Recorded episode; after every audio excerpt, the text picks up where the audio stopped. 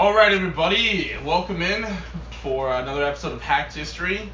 My name's Lucas, and I'm here with this uh, big mother effer next to me. Yeah. Big. His name's Jake. Yeah. Big in all the right places, ladies. Okay. Brain, Well, heart, and soul.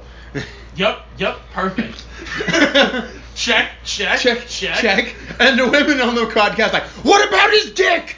Tell me about his dick. I'm not gonna comment. because I I won't. have no idea what your dick is like, and know nor what? do I want to know. that really sounded like something that's like trying to cover almost like I have no knowledge of what his dick looks like. Well, to be fair, I don't, That's good. That's good that you don't. Because I feel Yeah, like that would make I it agree, very that's good. weird. Anyway, uh, complete non sequitur. Uh, sequitur. Woohoo! Good old non We're sequitur. doing great. Um, but Sequitur. sequitur. Today we are uh, doing our first episode on the history of jazz, which is my mini series. Yeah. Um, yep. Fuck you, Ken Burns. Yeah. Uh, well, actually, Ken Burns is one of my sources. Exactly. So thank you, Mr. Burns. really appreciate it. And not- Excellent. Yeah, not that, Mr. Burns. But you could be Smithers then, and I could totally be Mr. Burns. Release the house. Is that is that your really weird like four? No, Jake. is that your role play fantasy there? No. Good lord. Anyway. Um, so, uh, as always, you can find us online on all the major podcast platforms. Uh, go ahead and give us a listen. If you listen to this, generally speaking, you probably found us, so that's awesome. Uh, if you have by mistake. please keep listening. There you go. I was gonna say something about wandering into the wrong room. Uh, and uh, also, you can contact us on Facebook at Hacked History or on Instagram at Hacked underscore History. Or you can email us if you want if you have questions at hackedhistory101 at gmail.com. Yeah. Any comments before we get started, Jake? No. How do you feel about how your, med- your medical episode went yesterday? Was that a It's all right. eh, good start? I, I liked thought. it. Yeah. It got a reaction out of you, which is great. 'cause It I thought you would not give a fuck. So. No, it definitely got a reaction out of me. That's that's for sure. All right, everybody. So without further ado, we're gonna jump right in. So the way I'm gonna kind of structure these episodes, the idea is we're gonna go from one era to one era, and at the end, I'm gonna cover uh, a couple seminal figures in greater detail. Uh, and uh, yeah, so it's gonna go like that. So we're gonna start with the first era. We're gonna start with the beginning of jazz. this is uh, the area, the era, basically all the time up until about the 1930s, is uh, what we're gonna cover. Are we looking at like 18, like late 1800s, early, like mid, so still early 1900s? Pretty You'll much. see. That's Okay. that's that's what we're looking at. You'll see. We'll see. Yeah. Why are you gonna be so fucking evasive about it? Late 19th century, Jake. up until the 1930s. Oh, here we fucking go. There you go. 18, Still, late 1800s. explain to me why it's not the 18th century because it's the 1800s, but fuck me apparently. Because time hates us, Jake. Yeah, I know. Uh, That's right. We come from America, where we have the inches and the foot. Yeah, that doesn't make any sense, but good for America. I'm super, Uh, super concerned for your fucking screen right now. Well, that's good. Anyway, we're gonna start out with uh, we're gonna start talking about, about Congo Square. Uh, so the thing that's really important to know about New Orleans as a city, whereas obviously New Orleans is kind of the birthplace of jazz. Uh, the thing that, the thing to know about New Orleans historically through time is it's been occupied by a lot of different people. Um, Pretty much, yeah. It started out uh, being occupied by the Spanish, then later the French, and then we ended up getting it in Yeah. the Louisiana Purchase. Um, That's right. We But- fucking we tricked the fuck out of Napoleon on that one. but here's the thing we did. Pretty cheap. Pretty yeah, cheap. pretty cheap for what it's worth. What 140 million ish, something. something like that. Um, so the uh, important thing to realize about Congo Square, so the, how this kind of started was uh, obviously in the mid uh, 19th century, we're still dealing in times of uh, where, we, where slavery is still legal for a while there, um, and what you have is um, basically this is actually earlier than the mid 19th century. This is actually like early 1800s. You Yeah, like emergence- 18, like 18, basically this is still under Spanish occupation. Um, so yeah, you have like early 1800s. Congo Square starts as so basically slaves uh, under Spanish occupation because the Spanish are Catholics. You know, Sunday's a day of rest sort of idea thing. Well, what happens is on those Sundays, uh, even even uh, people who are enslaved have the opportunity to sort of meet up and kind of for like for a little part of the day they can you know kind Yeah. of play So- music and gather and things like that. As a side note to the listeners, I mean, as when I, I'm not an expert in African American history within like the United States or in North America, but yeah, um, and it would go on to, in most cases, to when the Americans started bringing in like slaves to that region. once we really started getting the South, like the, the, the Cotton Belt South, and then Louisiana, they actually would still do that. And so yeah, but on top of which, the, the Spanish had slaves that they brought with them. Right, because Right. like because the Spanish landed in the Caribbean Yeah. and New Orleans is part of their territory. Yeah. Also, fun fact: Spain, I think, was one of the first European nations to give up slavery. I think because it wasn't like like feasible or something like that. I don't know. honestly, it this is gonna sound really brash, but the nations that were gonna give up slavery are usually the ones where it wasn't tied to their economy. Exactly. Yeah, like Britain and Spain. Yeah. Which there's no excuse because slavery is awful, obviously, Yeah. but it's but that's. Well, no, I would have when assumed the entire opposite of what you were stating. Well, anyway, back to Congo Square. I don't I don't want to talk too much about slavery because it's not the point of this. Um, this is about coming out of slavery and what happens with the movement of jazz. So slavery is a part of it, but I don't want to get bogged down into that because it doesn't. You know, we could do a whole. Yeah, we could go off so many about tangents the on that, of yeah. slavery. Um, but the important things about the Congo Square uh, is it became it, it it becomes sort of a cultural hotspot for for music really. It's a place where people who are from all these different countries can sort of interact. Yeah. And you have people from the Caribbean, you have people from Africa, and you have people from all these other places that are able to kind of come together and make music and kind of just sing and Is Oh. it kind of in ways like Harlem and contemporary music, or is it less like that? it's less like that because it, at this point in time Harlem people were free. Oh, they- well, I mean, they had obviously, the chance obviously. to artistic expression Would change. was obviously. really limited in this space. In this space, this was like literally an afternoon every Sunday. Okay, That's but all. uh, within like the construct of the idea of like a district in their own to sort of create music. But but kind of, but like, but at the end of the day, they'd still have to leave and go back to. that's fair. Yeah, yeah. Harlem was a residence. Okay, that's so- that's just you know all right. No, no, no, I'm not. I'm not saying you're wrong. It, it's similar ideas, but He's like, I'm not saying you're wrong, because you fucking are. no, it, it's just different in the fact that there's not as much freedom in this scenario. yeah, that's that is that is understood. obviously there's not as much freedom. Yeah.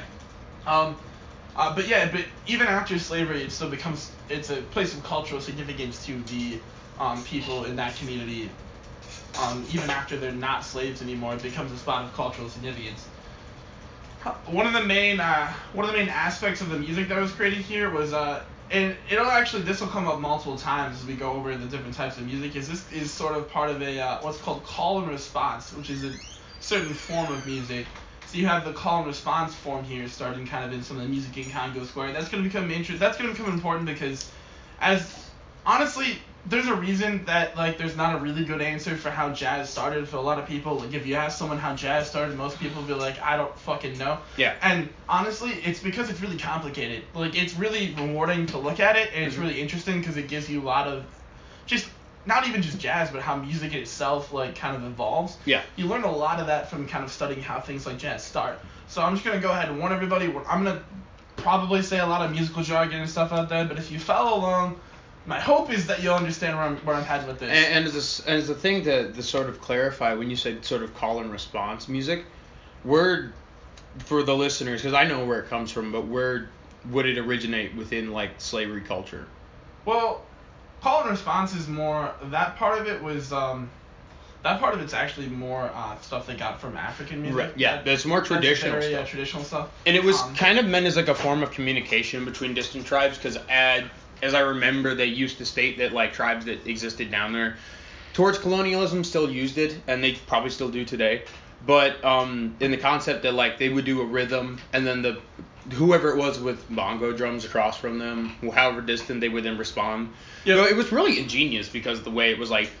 I, I can't even fucking like figure out an email sometimes. So the fact that they could do that with drums and know what they're talking about is impressive to me. It was pretty cool. Yeah.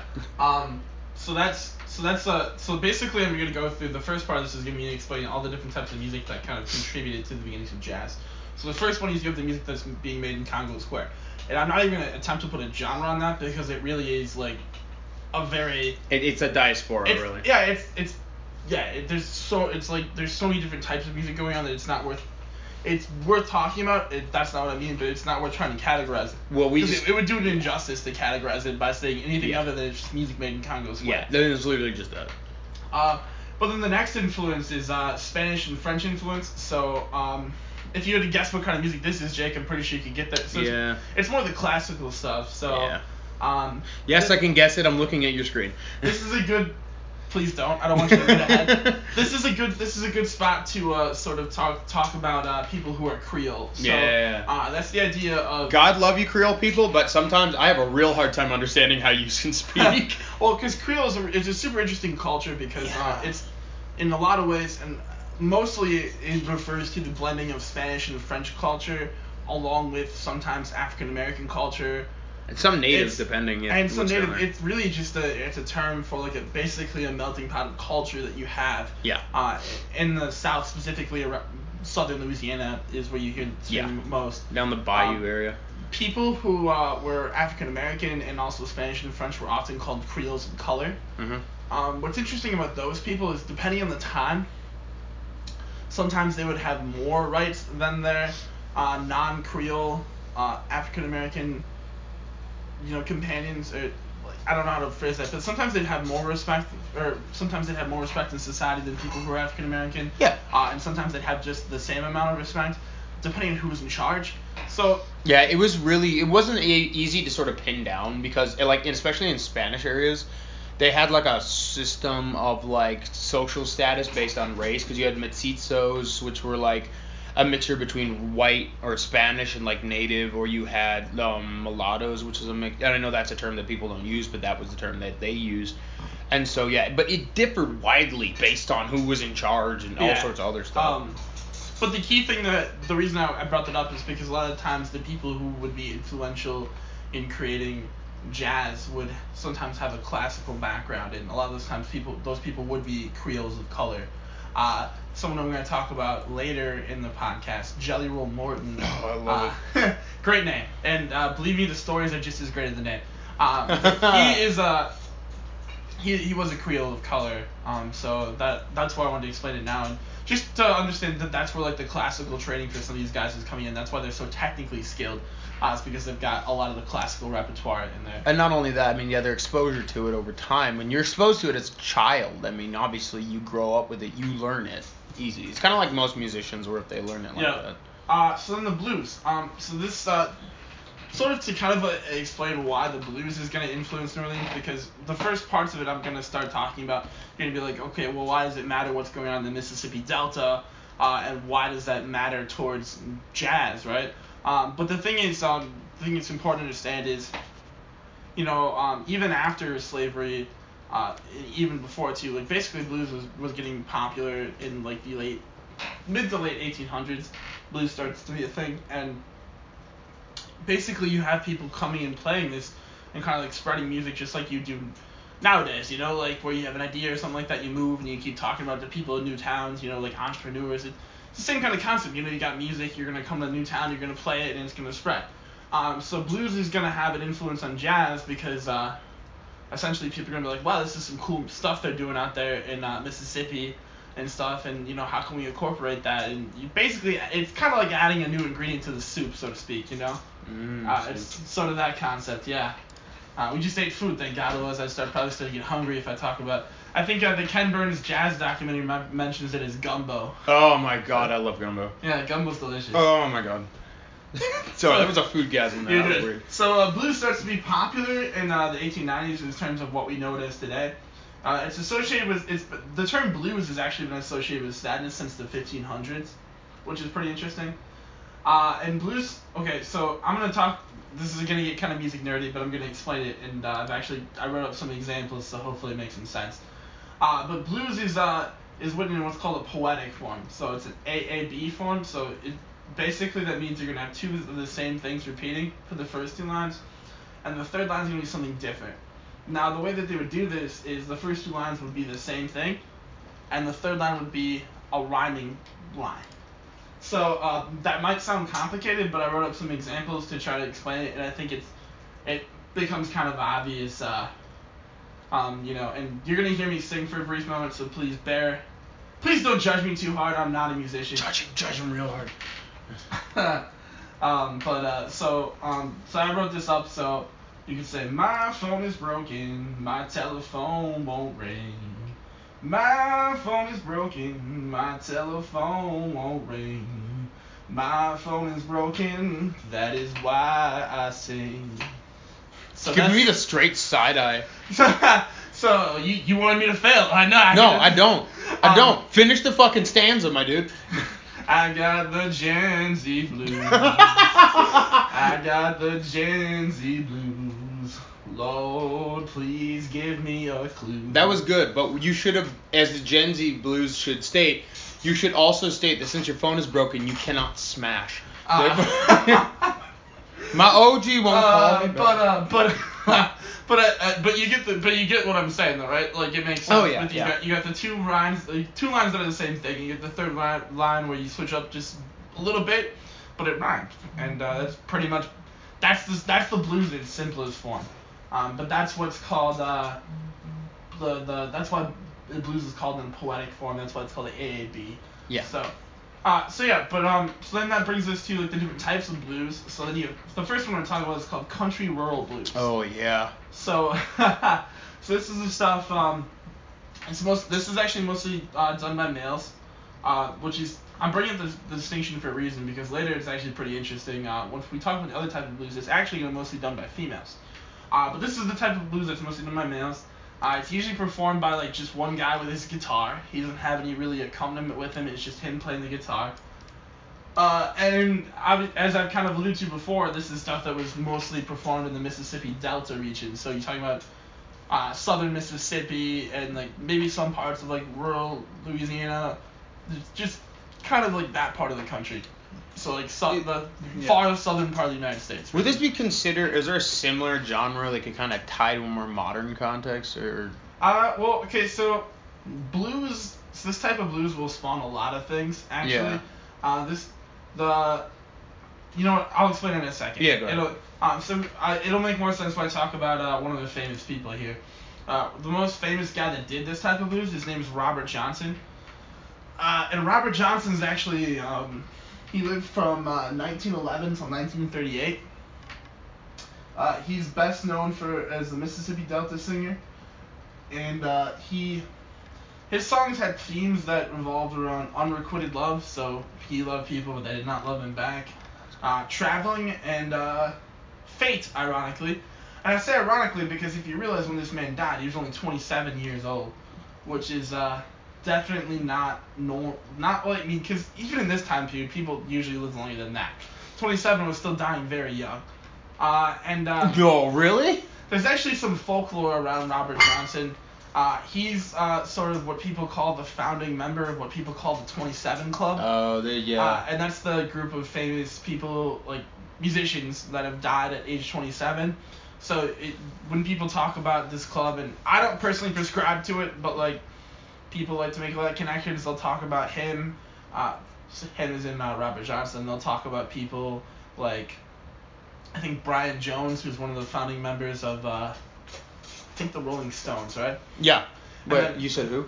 Brian Jones. Uh, that's a great question. Let me find out. Uh, then they'll also talk about, my gosh, I'm Jim Morrison, Jimi Uh, yeah. Hendrix, Yep, Jim Morrison. um, Kurt Cobain.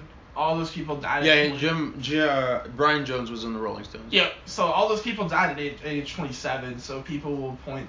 Uh, and the, It's a conspiracy. The, the and the folklore behind Robert Johnson is because he, he has a lot of songs where like he, he'll put devil in the name or like he'll talk about allegedly he made some deal with the devil to learn how to play guitar. And that's almost like a that's almost like if I know any general stories, there's a lot of like even okay, so a good example of this was sort of the context of um sort of like society back then because we were still dealing with as you get into like the 30s, sort of that oh brother where art thou vibe of like sort of re uh God what the fuck is it called? It, it's like a it's like a religious revival in like the South. And they had that where like you talk about getting these skills to be a great musician, but the fact was you had to sell your soul. See, Robert Johnson was, and that's a good connection, but I don't see Robert Johnson as being a church going type. This No, man see, liked to this guy, yeah. this man liked to drink. Yeah. I mean, Why- and why would you go to the church when it does harbor some issues? Yeah. Um. And uh, as we found out when we played one of his songs earlier, this man probably beat women, which is Oh yeah. awful He says it outright. He says, "I'm gonna go. I'm gonna go home and beat my woman." And I'm like, until he was satisfied. That's until what he was said. sad. So I thought it was until he was sad, but no, no, that changes my No. tune. Thanks a lot, bud. It's still awful. It doesn't really matter No, what I- context. It just makes it much worse. Beating women is never okay. no, And no. I can't believe I have to say that. That's right. But uh. We're looking at you, Chris Brown. But anyway, Robert Johnson. Oh God. Oh, Chris. Oh, Chris. Why? Because he could. Yeah, that's a okay. Anyway. Uh, but uh, Robert Johnson published one of his songs called the one of his most famous songs is called "Drunken Hearted Man," uh, and uh, he's been the, the inspiration to a lot of guitarists over the years. Um, so ironically enough, people like Brian Jones, who we talked about as part of the 27 Club, if you take if you get rid of that, um, you talk about people like that. So he he inspired like early rock rock groups like the Rolling Stones. Um, but that type of like that folk music you can hear has strong influences in like outlaw country music and like um, you know just even modern blues music really. So Robert Johnson's like influence on guitar and like the way he did that type of blues would go on to influence like countless musicians Yeah, and bands. yeah. Um, so that that's why he's viewed as such an important artist a- as part of this movement goes. Um, uh, as far as other notable, I don't have anything on these guys, but if you want to look them up, the names sound great. We have uh, Huddie Ledbetter oh, that's a that's a name. and Blind Lemon Jefferson. What the fuck does that even mean? uh, so yeah, so those are two other.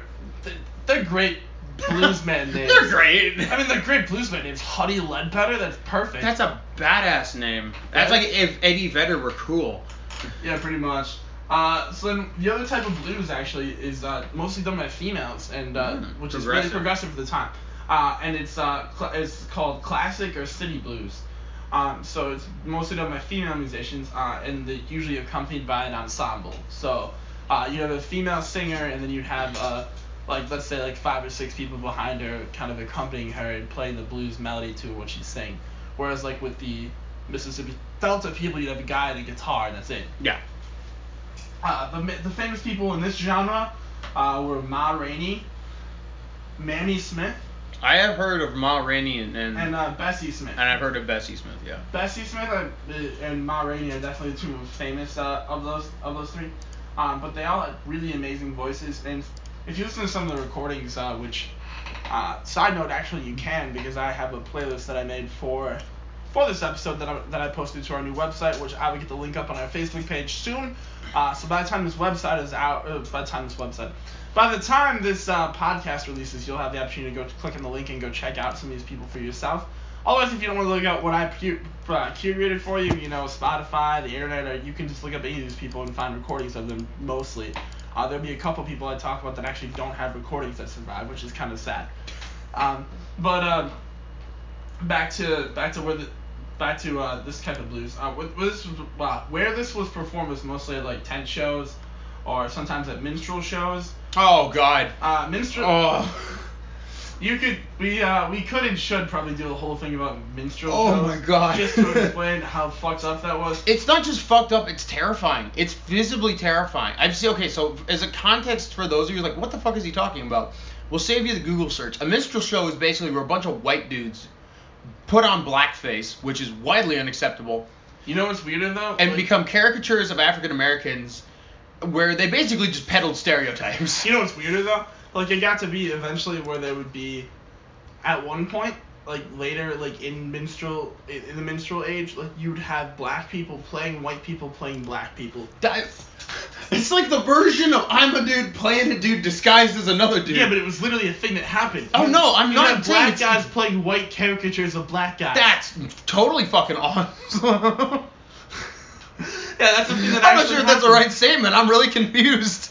Yeah, I mean, just wrap your mind What, around what a that one. fucking labyrinth that is. That's good. That would take some more uh, some more research and thought to get to the bottom of that one. Um, uh, but also these shows were also playing, performed in black theater, um, and um, and then also like eventually the people that would end up accompanying these people would a lot of times end up becoming jazz musicians. Yeah. So uh, that's so to kind of recap the blues section. Uh, you have two main facets of blues that are going to influence jazz, and both of them are going to influence them in pretty important ways. You have uh, the Mississippi Delta stuff.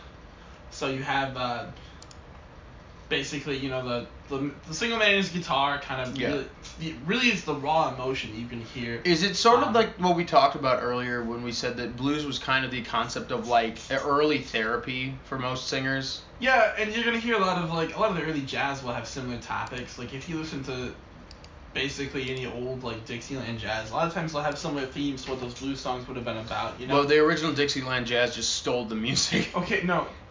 Don't talk about that band. Dixieland jazz is a genre. The original Dixieland. No, I'm jazz saying the band, the band. That band is a travesty. We'll that band is. That's what I'm saying.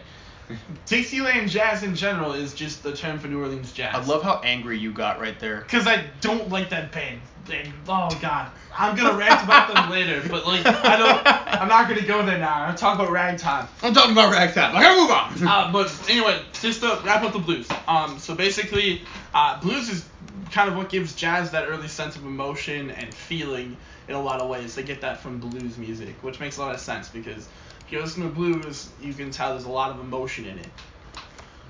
Uh, so ragtime music. So ragtime music is uh, music that's going to be popular from about 1980, so 1999, er, sorry, 1899 to 1917, more or less. It's going to be popular in the 20s too, um, but it really hits its stride and like stops around 1917. Uh, so the stuff about this music is it's mostly, actually again very progressive for its time. It's mostly performed by African Americans who are literate, well educated, and uh, uh, and basically have are really fucking good at piano. Because I don't know if you ever heard ragtime music before, but if you know anything about how hard it is to play piano, you will know that ragtime is not easy. That it's like it it might sound simple when you hear it, but like if you think about just how fast you have to move your fingers to replicate the sounds of what they're doing on the piano, it's pretty insane. Wouldn't you wouldn't you agree, Jay? I would, yeah. I mean, when you listen to it too, the fact that it is so intricate that you could fuck that up so hard. Oh yeah, and it's really fast. That's something about ragtime. Uh, I remember just even in band practice, or, or, or you know, where we had to play ragtime pieces, and there'd always be cut time, and it'd be super fast. I was just like, what the hell's going on? Um, but um, so that's uh, it's interesting. And the thing that I thought, and basically, um, ragtime largely existed in the in the so in the, in the Midwest. It was kind of a Midwestern sort of music when when it started. Uh, and there's very little improvisation at all in ragtime. It's very structured. It has a lot of classical roots. Um, and the thing that I find absolutely hilarious about ragtime is ragtime was like literally like rock and roll to the kids of like the early 1900s. Oh, yeah. They they play it they they play it for like their their parents and their parents were like I don't understand this music. I love old kid. I want to know how fucking boring old time music was. So that old people were like, I can't stand for this was music where you wear, you show your wrist. Okay, well think about okay, but think about the types of people, Jake. Um, All right, well, way like- to kill the joke there. No, but no, no, all but like, but you make a good point off your joke. That's what I'm saying. um, because these people, a lot of times, like if you think about the type of people who got in this music, uh, they were gonna be children of people who were pretty well off, right? yeah, Uh, and in a lot of cases, those people who were able to travel too. Yeah, and those people would probably listen to a lot of like classical and opera Yeah. and stuff. And if you think about how how strict and like how governed all Oh. this music sounds compared to how ragtime Uh, sounds. as a person who's gone through an opera when I was at the Met, it was fucking something. It was. Yeah, but but but yeah, but the you could. But I get what they're coming from. yeah, I get yeah. where they're coming but from, The, but the style is just so so different that like Yeah, uh, it, it's just something you can't not pay attention to. exactly. Uh, and actually, I found a quote that, and again, I got this from Ken Burns Jazz because Oh, Ken Burns Jazz. fucking amazing. Uh, composer Edward Edward uh, Baker Edward Baxter Perry warned. Ragtime is a, is syncopation gone mad. Oh, God. And its victims can be treated treated successfully, in my opinion, like the dog with rabies, with a dose of lead. Fuck me. Whether it is What? whether, whether it is simply a passing phase of our descendant Decadent. art dec- decadent art You almost said decadent. or an infectious disease that has come to stay, like leprosy, time alone can tell. I fucking love how aggressive he got. Like, you like ragtime and it's somewhat more upbeat than opera? Put a fucking bullet in the back of his head. Like, this Well, guy should not be allowed within, like, 100 feet of a school. So, uh, the point being is, um, jokes aside, like, you know, ragtime was revolutionary to people at this point. They hadn't heard anything like ragtime. And, uh, I mean, even to this day, like, ragtime's still really distinct. Like, I know the first time I heard it, I was like, this does not sound like anything I've ever heard, you know? It, it, you know, it's it's a lot. It's it's a lot. It's a lot. I, I won't necessarily say that I love ragtime, but I can see the importance in creating jazz. Yeah, yeah. Um, so the most famous composer um, of ragtime music is Scott Joplin. Ooh, Uh, there's actually a really good movie done about him. I forgot what it's called, but there's a really good uh, movie made about Scott Joplin. That's why I'm going to the internet. Uh, and his most famous songs are the Maple Leaf Rag, which is actually the Maple Leaf Rag was his most commercially successful. But I would argue that uh, most most times now, people would probably know him from The Entertainer. Uh, I'd say that's probably his most famous song, but his most like Okay, so it, sorry, go ahead. uh, but his most uh, his most uh, sold song was like the Maple Leaf the Maple Yeah. Leaf Rag. Uh, do you find it in the movie? Yeah, you want to know what it's called? What's it called? Scott Joplin. Perfect. Yeah, if I remember right, that's a great movie. I can't remember the name. His life is actually really tragic as It well. It really is, He, uh, he dies very young. Uh, and you know he basically publishes Maple Leaf Rag, and I think if I remember right, he gets really sick, and then he his life goes downhill really fast. Um, but oh hell yeah, it does. Yeah, Uh-huh. his he he's a really tragic ending. Yeah. Uh, but but Scott Joplin is uh. Do do do do do do do. Try to light the mood with his music. That's right, the ice cream van's around here. Yeah, it's unfortunate that that's what that's what people remember Scott Joplin for. Or is the ice cream truck? Fuck me. Where are we at? Uh, what's that? I said, where are we at as a society? I don't understand. I don't know, but uh, man. basically ragtime starts kind of fading as, as far as 1920 goes around. At least that that version of ragtime. What you have is kind of like a second, like sort of like imposter version of ragtime that kind of comes. You're not the after. real version. Well, it changes, right? Yeah. Uh, it changes. It changes in a way that it becomes popular, so it becomes popular music. So like, early 1920s, especially, ragtime's still pretty popular, but it's a different type of ragtime. Uh, so and it's part of this like it's yeah, it's sort of a watered down ragtime sound. The most famous song from like around this period, which if you play music or you're a music nerd, you probably know this one, uh, is Alexander's Ragtime Band by Irving Berlin. And the way that this kind of changes is it, it's a departure from classic ragtime and then it becomes basically syncopated two-step music. Um, which essentially means like instead of going it's like Wow, yeah.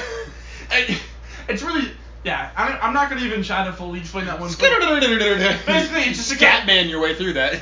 it becomes a lot less complicated. Uh, and then the music becomes uh, orchestrated in an ensemble, so it's not just for piano. Mm. Uh, so you have ragtime bands instead of just Scott Joplin singing a piano while wowing you with his abilities. Um, so that, that's actually pretty interesting. So, um, while people might not see a direct correlation between ragtime and jazz right away, what I would argue is, um, if you listen to, especially a lot of the early jazz or really any Dixieland jazz, if you think about like the really intense rhythmic notes that you, you hear in ragtime, and you hear about and you hear kind of in the background of a lot of Dixieland jazz, Yeah. uh, there's really a direct correlation there. Uh, it comes from ragtime and, and the innovations they made during this time. Yeah. So, moving on. Uh, actually, Moving on. I do actually have a small part about uh, minstrel shows here. Uh, so minstrel shows, as we talked about earlier, I'm just gonna com- briefly do it because I didn't know we were gonna talk about it earlier. I, again, a lot of racism, blackface. Uh, Oh yeah, a lot whites, of blackface. Whites painted up as blacks, and then blacks playing up, and I still don't. Whites playing as blacks, which is just fucking confusing. Blacks playing whites playing blacks. Like I'm a dude playing a dude disguised as another dude. Yeah, it it's really fucked up. That's all I have for that one. Uh, this is this is fun. Uh, now we can talk about Storyville. Do you know what Storyville is, Jake? No. Uh, Storyville is a red light district that operated Yes, hookers. about 1897 to 1917. Uh, let's yeah, it, it essentially was literally like there was the one district in the city that was legal prostitution. Uh, it was only a specific district of the city because the idea behind Isn't that it. basically like fucking uh, Bourbon Street in regular New Orleans now? Well, there's no legalized prostitution that doesn't exist in New Orleans now. Not Um, now. No. Oh, then Bourbon that's Street- a lot of hookers. in Bourbon Street's just street. a cesspool. That's strippers. It's Jake. just a cesspool. They're just strippers, my I, friend. I love that you're explaining it to me like uh like the band teacher was explaining to his kids probably what all those naked ladies were doing in the street at two o'clock in the afternoon. Here's, here's the deal. I'm not saying that they're part of the cesspool. They can, you know, what? they need to make money. And And- no, and- I'm not saying. I'm, I'm no, not- I'm not Don't dem- you fucking put words in my mouth, asshole. I'm just saying. I'm I'm clarifying my comments. I'm not demeaning them. If they're making money that way and that's how they make a living, good for them. I'm just talking about just the sheer amount of germs and shit that you can catch. on Oh no, I was fairly certain that we were gonna walk down that street. and I was ending up getting like chlamydia from just looking at a building. Like that's pretty much how that was. It's like granted, French Quarter is awesome. French Quarter is awesome. As a whole, it's awesome. Just Bourbon Street alone is kind of like unless you're like a college kid who's willing to show her tits for beads, it's really not for you. So the red light district. it Uh, folds in perfectly. Uh, 1897 to 1917 is the main use of operation for this. Um, and basically their idea was, you know, we're uh, we're gonna try to control prostitution by making it only happen in this specific area. Um, but what it obviously really does is it creates a well, basically what's called a red light district. So you have a whole district of basically some shady shit going on. Well, and it's not you- just in you- New Orleans. well, yeah, it's like in All, most. other big- cities have had these Yeah. districts. Um, We fucking had one in this town. Yeah. Uh, but basically, it's basically just a spot where, like, basically it's centralized underground crime and shit. So you got gambling, drinking, debauchery, prostitution. Uh, a lot of shit was going down. Um, and I actually found a quote, uh, a quote by uh, a guy named Gary Krist, who apparently wrote a book called The Emperor of Sun of Sin. Excuse me. the Emperor of Empire of Sin, a story of sex, jazz, murder, and the battle for modern New Orleans. Nice. That sounds like an awesome read. It sounds great. I'd actually, I would definitely want to read it. Um, his quote is, "This was, after all, New Orleans in 1890, the crescent city of the Gilded Age, where aliases of convenience and unconventional living arrangements were anything but out of the ordinary, at least in certain parts of town. Identities were fluid here, and names and appearances weren't always the best guide to telling who was who." So basically, there's a lot of shady shit going on in New Orleans at that point in time. Um, the reason I bring up Storyville is uh, because uh, it'll become more apparent when I start talking about, well, actually a little bit when I start talking about the origins of jazz, but uh, specifically when I talk about Scott Joplin. Uh, Yeah. Storyville, uh, not Scott Joplin, excuse me, Jelly Roll Morton. Come on, get your fucking names right. excuse me, I'm sorry. Uh, Jelly Roll Morton. Look, I was saying Indian names yesterday, and I was doing okay. Yeah, you okay? Anyway, uh, we're gonna talk about the okay. So Storyville is sort of the last component uh, in the list of components here, and in a second I'll break down sort of again how all this stacks up so that it becomes a little bit more. Actually, I'll do it right now. Uh, so all this stuff is really a combination. I know I used the soup metaphor earlier, but that really is what it is. Yeah, it's that sort of idea. So you have ragtime being percussive structure and drive. So again, that idea of like the really fast notes and like the fast bass sort of contributing that part of jazz. You have blues for the feeling and emotion part of it, so kind of adding in all the all the really hard hitting blues stuff, trying to, to put that in it. Uh, we have minstrel shows where you have performers and stuff who are coming from that from that area. Uh, you have classical music, so you have people who are really good technically, who are just really good musicians because they play a lot of classical music. You have actually a thing I haven't mentioned yet. You have brass bands, uh, which have been like a which has been a staple of New Orleans culture for a very very long time. Um, but again, you have really pe- people who are talented playing really rhythmic, militaristic stuff. Yeah. Uh, and you have Congo Square, so you have again that really unique mix of music that I'm not even gonna try to fully explain again because I honestly can't. It's really difficult. And then again, something I haven't mentioned, you actually have gospel music too. Oh yeah. Uh, a lot of times, a lot of the, again, it'd be a lot of call and response in these two, um, but uh, and that would actually come from uh, a lot of times the Southern Baptist Church. yeah. um, sort like I like to call it the funner Christianity. They, they do a lot of singing. Lot I want to go to a service I'm- so I, I kind of do too. It seems really fun. It really is. Um, but yeah, uh, but as far as uh, other stuff about early jazz, so this is now we're to the point where we're starting to make what's actually called jazz music. Now for my fun, my for my next like really fun story, this one I love. I'm gonna talk about the word, the origin of the word jazz, because a lot of people don't really know. Uh, and this is kind of up for debate. but what a lot of uh, a lot of people, I've heard this in multiple uh, scenarios. Mhm. What people say is that uh, essentially it used to be jazz, J A S. Jazz. Yeah, and uh, Like actually, a German version of jazz. No, um, actually that comes from uh, the perfume that was perf- that was preferred by the prostitutes in Storyville. Nice. Um, because they like jasmine perfume, so they shortened it to jazz, and they called that the music they were playing. It's just. Um, but then people ran into trouble when uh, debaucherous teens, when uh, there'd be like flyers and shit around that says jazz on it, people would like teens and shit would literally just like scratch out the J, so it just said ass. ass. Nice. yes. Fucking middle school. Woo. We're Uh, done, everybody. So then they uh, and then they and then they changed it to J A Z Z to Jazz. fix- to sort of fix that. Yes. Now, granted, that's sort of unverified, but I love that. I story. fucking love that already. And I, I want that to be exactly how it happened because it's great. Um, so jazz does, as I as I talked about earlier, kind of spoiling it in the beginning, does start in the streets of New Orleans with all these different types of music contributing to it. Uh, and then eventually it's gonna move out of New Orleans to places like Chicago and New York, and it's gonna spread all across the country. It's gonna go to L.A. yeah. You know, jazz is gonna, as I'll cover in other episodes. Yeah. It's gonna really, it's gonna make an impact in a lot of different places. Not only is it, it's also going to be international too. Once you start getting jazz in like um, France too, because a lot of people who were jazz singers would usually somewhere between their lifespan would go to like France to learn. It's usually in the 50s, 60s, and sometimes the 70s, but also in the 30s, just prior there- to the there- war. It, there is an international jazz scene that emerges. Um, but what's really cool about jazz is it really uniquely is an American form of music, which is really cool to say because it, it really is like the really only like one true form of just purely American music. Like we took all of these influences Yeah. and yeah, God bless America. God bless America. But no, in in this sense, it really that it really it really is like a God bless America moment because jazz is pretty neat and uh, yeah, I, I I like jazz a lot, which you're probably gonna figure out through the series. Um, I don't always love every form of jazz, but I really like the uh, genre. Uh, so the structure here, uh, for the most part, basically what's gonna, this is gonna be how uh, early jazz bands are gonna be structured. Uh, you have a cornet, which is essentially the same thing as a trumpet. Uh, they're just a little different. I'm don't at me like. Don't at me, bro. I know the cornet's like slightly smaller, like in scale. I want to know the guy who gets butthurt over the cornet size. Like, I- no. Uh, but that mainly played melodies on the jazz songs, and you have the clarinet, which did what a lot, what's actually called noodling a lot.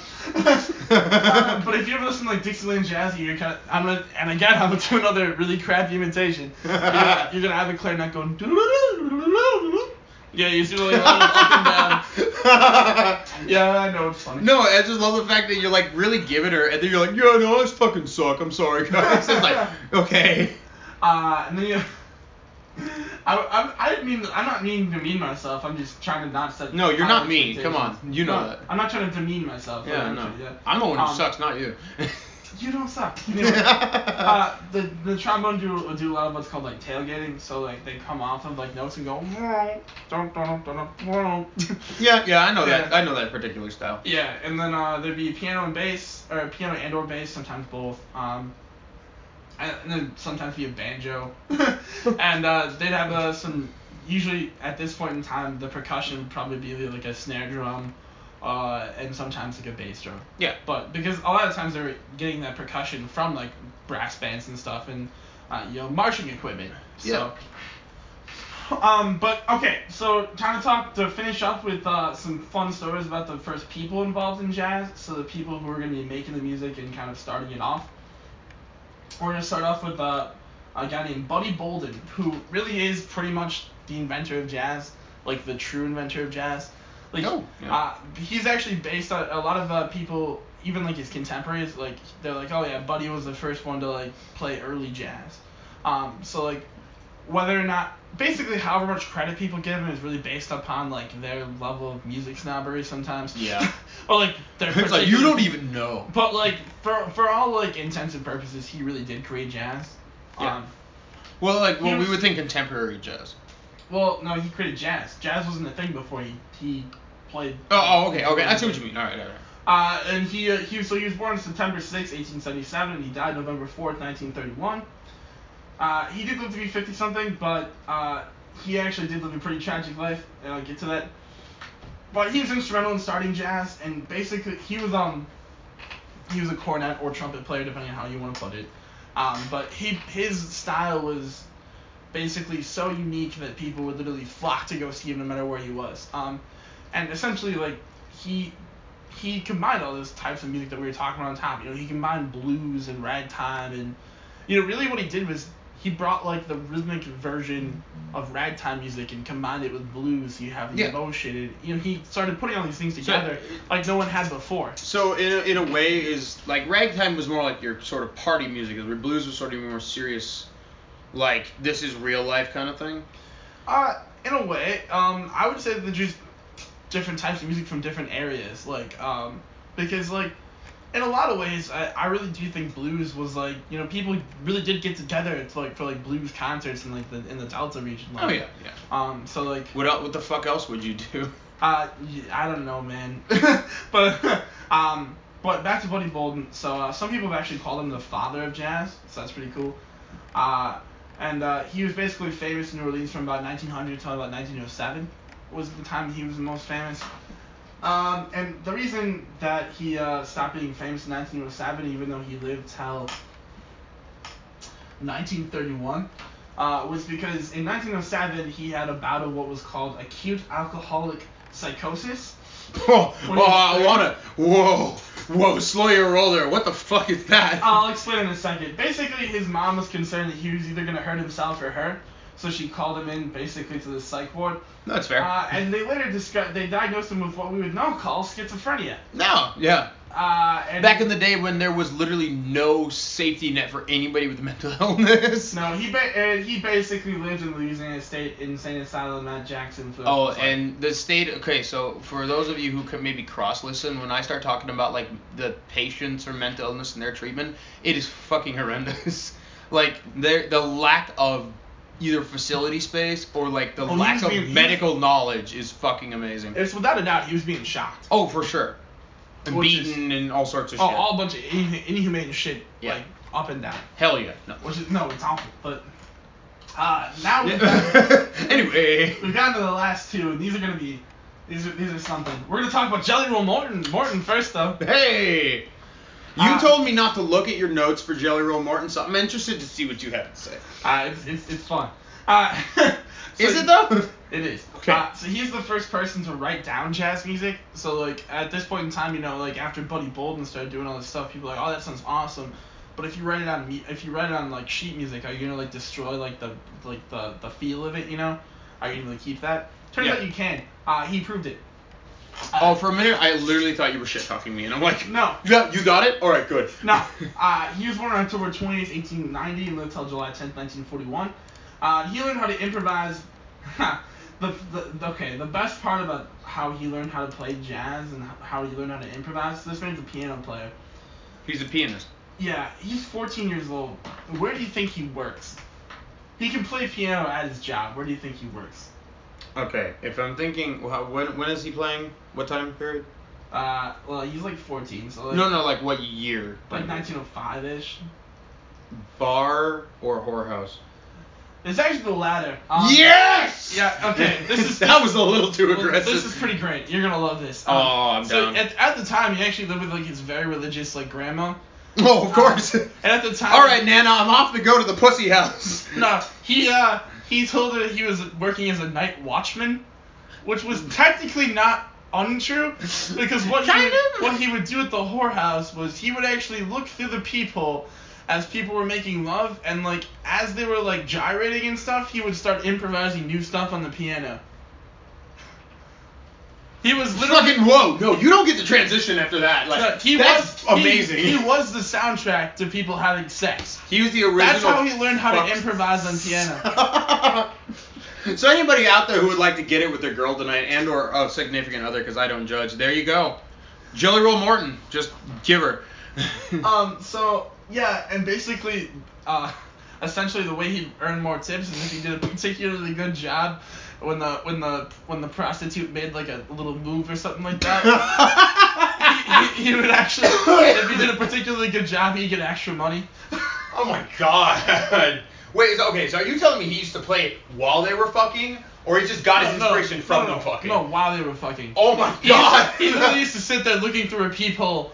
That playing is piano. amazing. Oh my god. Yeah, eventually his grandmother found out, and she was like, yeah, she was like, she was like, yeah, you're done. What I want, what. I want is for the one where he's playing it and the dude is like really, really like short fused.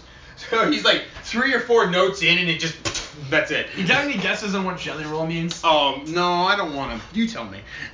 Essentially, it means a vagina. Fuck! It, it either means that, or I've heard, or, or, I've, or I've heard someone say it means the the most amount of sexual pre- pleasure that you'd prefer above anything else. Either I'm gonna go with the former, not the latter on that one. either way, it's yeah. He called himself Oh my God. Uh, he in, in 1902 he claimed to have invented jazz. Of course he did. He's a Creole of color, by the way. Yeah, that is uh, Yeah. which is why I'm not going to be as mean to him on his claim to invent have invented jazz because he was actually pretty close to having invented it. Like in some ways, he did invent like the notation for jazz, which Oh, is yeah. very important. Um, Well, I think the fact is in stating he may have created the notation, and his mind's like, I created jazz. It's like you you did and you didn't. So Yeah, and there's actually a quote that I found that's uh, that's by an expert on this. I didn't get his name, unfortunately. Uh, oh, but what the fuck? Jelly Roll Morton did himself a lot of harm posthumously by exagger- exaggerating his worth. Morton's accomplishments as an early innovator are so vast that he did not really need to stretch the truth. So that's the thing is this guy was very important, but he kept trying to to Like, paint a bigger picture bigger? for himself. Yeah, even though don't he, ever do that. He really didn't need to, um, because his accomplishments would have stood without him even doing. His accomplishments, and then like there would be people like, "Come on, Morton, don't do that. You you write real good fuck music. You don't have to." You know. oh, but actually, but he ends up traveling. He's actually one, out, he's one of the early people to spread jazz. Of course. Um, because he actually ends up moving out to LA, I think, at one point, and uh, I think he lives in Chicago for a while, but essentially he ends up moving to a lot of these places, and you know he uh, he starts playing jazz in these places because he, you know he travels and he yeah. plays on, he plays piano all these places. He takes his music with him and he starts spreading jazz. So Yeah. in a really cool way. Uh, now the unfortunate part. oh. Uh, the last one I'm gonna talk about is the original Dixieland Jazz. oh, here we go. Here we go. Uh, I'm gonna start by saying this is a group of like five or six white guys. Yeah. Oh, Which- now you heard about white guys, right?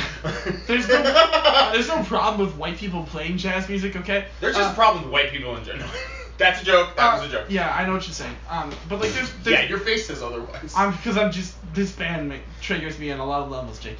Uh, but like, uh, so these guys like the the point is with jazz, it, it's supposed to be a welcoming music, right? Jazz is supposed to be for everybody. It's there's never supposed. it's supposed to be progressive. Well, jazz, yeah, it, it's supposed to be for everyone. There's no like, there's not supposed to be any cutoff like, oh, you, you know, we like jazz is specifically for this race. No, jazz is supposed to be for everyone. That's why it spreads so so much because people like jazz and people want to play it, people want to be a part of it, which they should be able to. Um, but essentially, Your it- PC principle is showing right now. because I'm pissed, man. this band exactly. pisses me off. You're pissed about the lack of fucking general Uh, you know what's actually really unfortunate is uh, these people end up being the first people to actually record jazz, Fuck me. which is which That's is, not good. which is why they're popular. Um, Yeah, no. Uh, and actually, like the year before that, like the same recording company had offered uh, Freddie Keppard, who was a African American trumpeter in his band, Mhm. to be the first people to be to be recorded. But he was so worried that if he played on record, people would just keep playing the record, and people would buy the record just to copy him. oh, so- so he was afraid of like the the fucking. Uh, So he yeah. so he refused to do it. Oh, Freddie, no. And then, and then over year, no. And then, and then over a year later, it ends up being these people. There you go. Um, These fuckwits. Yeah. So What are the names of said Dixieland jazz bands? Does it just differ depending on the year? Is No. it like a, is it like the uh, barbershop always- quartet of racism? it was always called the original Dixieland Jazz Band. Okay, that's great. I didn't ask. That was not the answer that I got. But all Oh, right. who are these people? You who are the people who actually made up? I'm band? only gonna mention one of their names because I don't care. okay, well. Personally, they're really bad. I was just gonna say for anybody who like go out there and Black Lives Matter one of the graves, go ahead. oh God. Uh, I don't know if I'll go that far. I don't like these. Sure. Whoa. I'm never gonna. I'm never gonna support grave desecration. well, I mean, yeah. Uh, so anyway, uh, the leader of this band, his name is his name is Dominic James or Nick LaRocca. Uh, that's a white name. yeah. He claimed to have first invented jazz. Fuck off with this noise. Uh, yeah, and the thing with this is like, these people obviously didn't, and that's the thing, and they know they didn't, and it, it's really transparent in the last quote that I'm gonna read for for this for this podcast episode because it's just awful. My contention is that the N words learn to play the rhythm, this rhythm music, this rhythm and music from the whites. LaRocca said. oh no. The N word, Oh, the, no. the N word did not play any kind of. Oh, he openly says the N word. two times. Fuck. Did not play any kind of music equal to white men at any time. What's going? Oh my god. Oh my fucking god. Yep. Oh, these goddamn cocksuckers. The thing is, they end up touring for a couple years, but then they end up disbanding, and basically their, their popularity wanes after like two years. So, It should have been because of the racism, but we're talking about the 20s and the South, so we know that ain't gonna happen for a while. um, but then some other notable artists at this time, yeah. So basically, these guys are just assholes, and like They're just assholes. they're really only important in the fact that they had they were part of the first jazz recording sessions. Um, and I But did, even so, they're like, well, no, we created jazz. I did fuck throw, you. I did throw them on the playlist for this episode, but not because I enjoy them, just because I feel like they're important to tell the story. Well, Uh, yeah, of and course. honestly, the music's not that good, so uh, there's also that. But uh, other notable jazz artists around this time, you have Sidney Bechet, who was a really, really talented clarinet player, uh, extremely technically talented, awesome music. Uh, you have Kid Ory, who was actually a trombone player, so uh, someone near and dear to my own heart. Yeah. Uh, then you have King Oliver. You got, you have a picture of him in your room. I don't. Okay. Uh, you you, should. have, you have King Oliver, who was a really talented trumpet player, Mm. uh, and another really talented trumpet player that I actually already mentioned, uh, Freddie Keppard. So, basically, uh, that's the story of the early years of jazz. Um, after this, I believe the next episode we're gonna start dealing in things a lot closer to swing music. Yeah. So jazz is gonna get popular. Yeah. So that's pretty cool. About to get hip. Yeah, jazz is about to get real hip. Hip was it was cool before it was cool. So jazz is the hipster of music. Yeah. Uh, so yeah, I mean, uh, Jake, you have any final comments on my uh, episode? Um, or? I first want to say by saying Dixie original Dixieland jazz band, fuck you in the ear. Um, and everybody else, uh, good on you. Yeah, um, so that's the story of jazz. Um, again, uh, by the time this episode is posted, I'm gonna have the new link for the new website up, so you can go check out the playlist. Uh, and Jake's eventually gonna start uploading some exclusive stuff. Yeah, for, for this upcoming one, I probably will, just due to the so due to the uh, the delays in the first episode and what was going on at home. So this one, I should have more time. Plus, the weather for this week is gonna be shit, so I'll be home most of the time. Oh god, sadness. All right. No. Well, th- thanks for listening, everybody. I hope you enjoyed the episode, and go ahead and give us a shout out if you'd like to, or uh, yell at us if you want to as well. Yeah, that's right, because you can yell at us about stuff you clearly know nothing about. Bye.